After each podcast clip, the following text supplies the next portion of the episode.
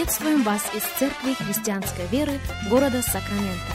Мы молимся о том, чтобы последующие 15 минут послужили вашему назиданию и духовному утверждению. Присоединяйтесь к нашему эфиру, как пастор Сергей Головей предлагает вашему вниманию передачу «Настоящая истина». Еще раз мы говорим добро пожаловать всем, кто присоединяется к нашему эфиру. Здравствуйте, меня зовут Сергей Головей. Из Церкви Христианской Веры мы приходим к вам.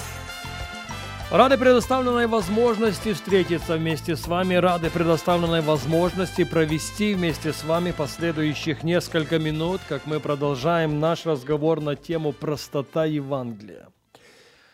Евангелие действительно величественно в своей простоте и очень просто в своем величии.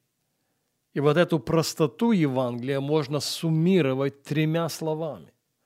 Бог, возлюбивший нас, Бог, омывший нас, и Бог, соделавший нас. Наш базовый текст – это книга Откровения, первая глава, и мы начнем читать с четвертого стиха – если у вас есть Библия, если у вас есть возможность открыть Слово Божье вместе с нами, будьте добры, сделайте это. Откровение 1.4. Иоанн семи церквям, находящимся в Асии. Благодать вам и мир от того, который есть и был и грядет, и от семи духов, находящихся перед престолом Его. И от Иисуса Христа, который есть свидетель верный, первенец из мертвых и владыка царей земных Ему, возлюбившему нас и омывшему нас от грехов наших кровью Своей, и соделавшему нас царями и священниками Богу и Отцу Своему, слава и держава во веки веков. Обратите внимание на пятый стих еще раз от Иисуса Христа, который есть свидетель верный, первенец из мертвых и владыка царей земных. Ему Иисусу Христу, возлюбившему нас – Ему Иисусу Христу, омывшему нас от грехов наших, Ему Иисусу Христу, соделавшему нас царями и священниками Богу и Отцу Своему.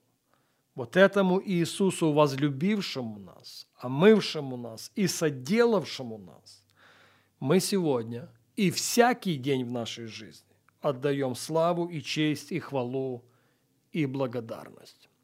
В этом Евангелие. Евангелие в том, что Он возлюбил нас, ибо так возлюбил Бог мир, что отдал Сына Своего Единородного, дабы всякий верующий в Него не погиб, но имел жизнь вечную. Действительно, Божья любовь безгранична. Божья любовь превосходит абсолютно всякое разумение. Божья любовь безусловно. Именно в силу этого возникает как минимум две дилеммы. Первая дилемма сводится к тому, чтобы принять его вечную, его безграничную, его безусловную любовь. Мы уже неоднократно цитировали слова апостола Иоанна, и мы познали любовь, которую Бог имеет к нам, и уверовали в нее. Его любовь вечная, безграничная и безусловная не только должна быть принята нами, но в Его любовь безграничную, превосходящую всякое разумение и безусловную мы с вами призваны уверовать. Когда это произойдет, в нашем сердце будет абсолютная убежденность в том, что никто и никогда и ни при каких обстоятельствах не сможет отлучить нас от любви Божьей во Христе Иисусе.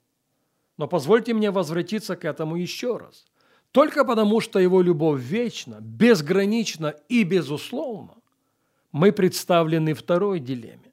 Вторая дилемма сводится к тому, чтобы неправильно интерпретировать эту любовь. Видите, безграничная, безусловная, постоянная любовь Божья – это не разрешение жить во грехе. Это сила для того, чтобы нам раз и навсегда освободиться от греха.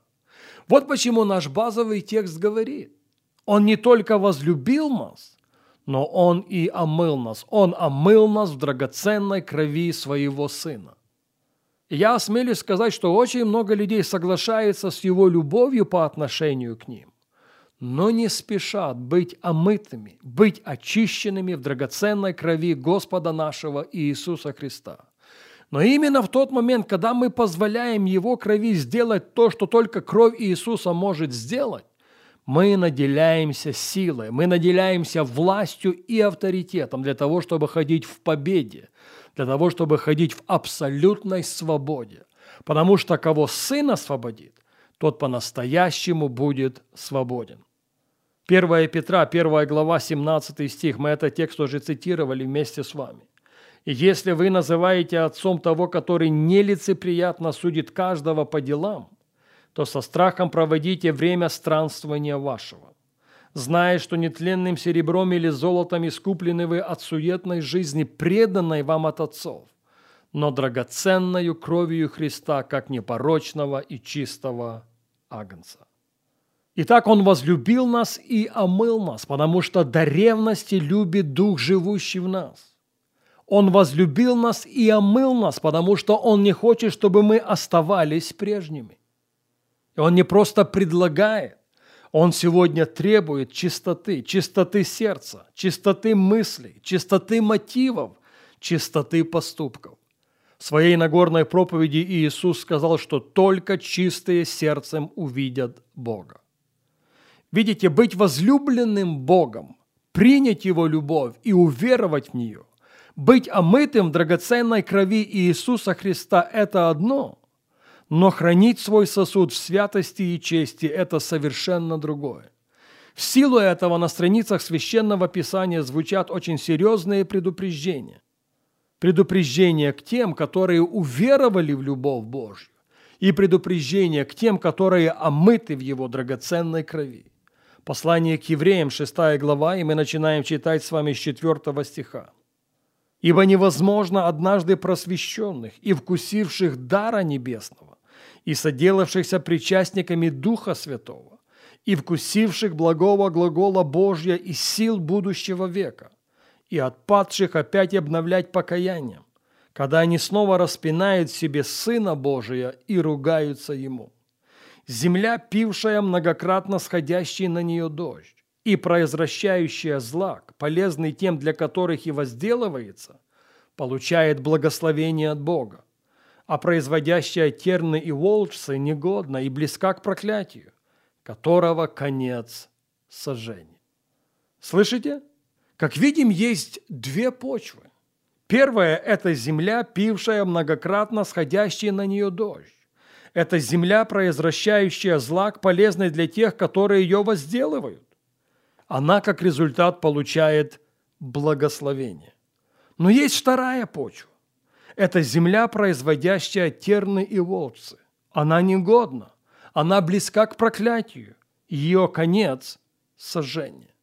И потом автор послания к евреям говорит, впрочем, о вас, возлюбленные, мы надеемся, что вы в лучшем состоянии.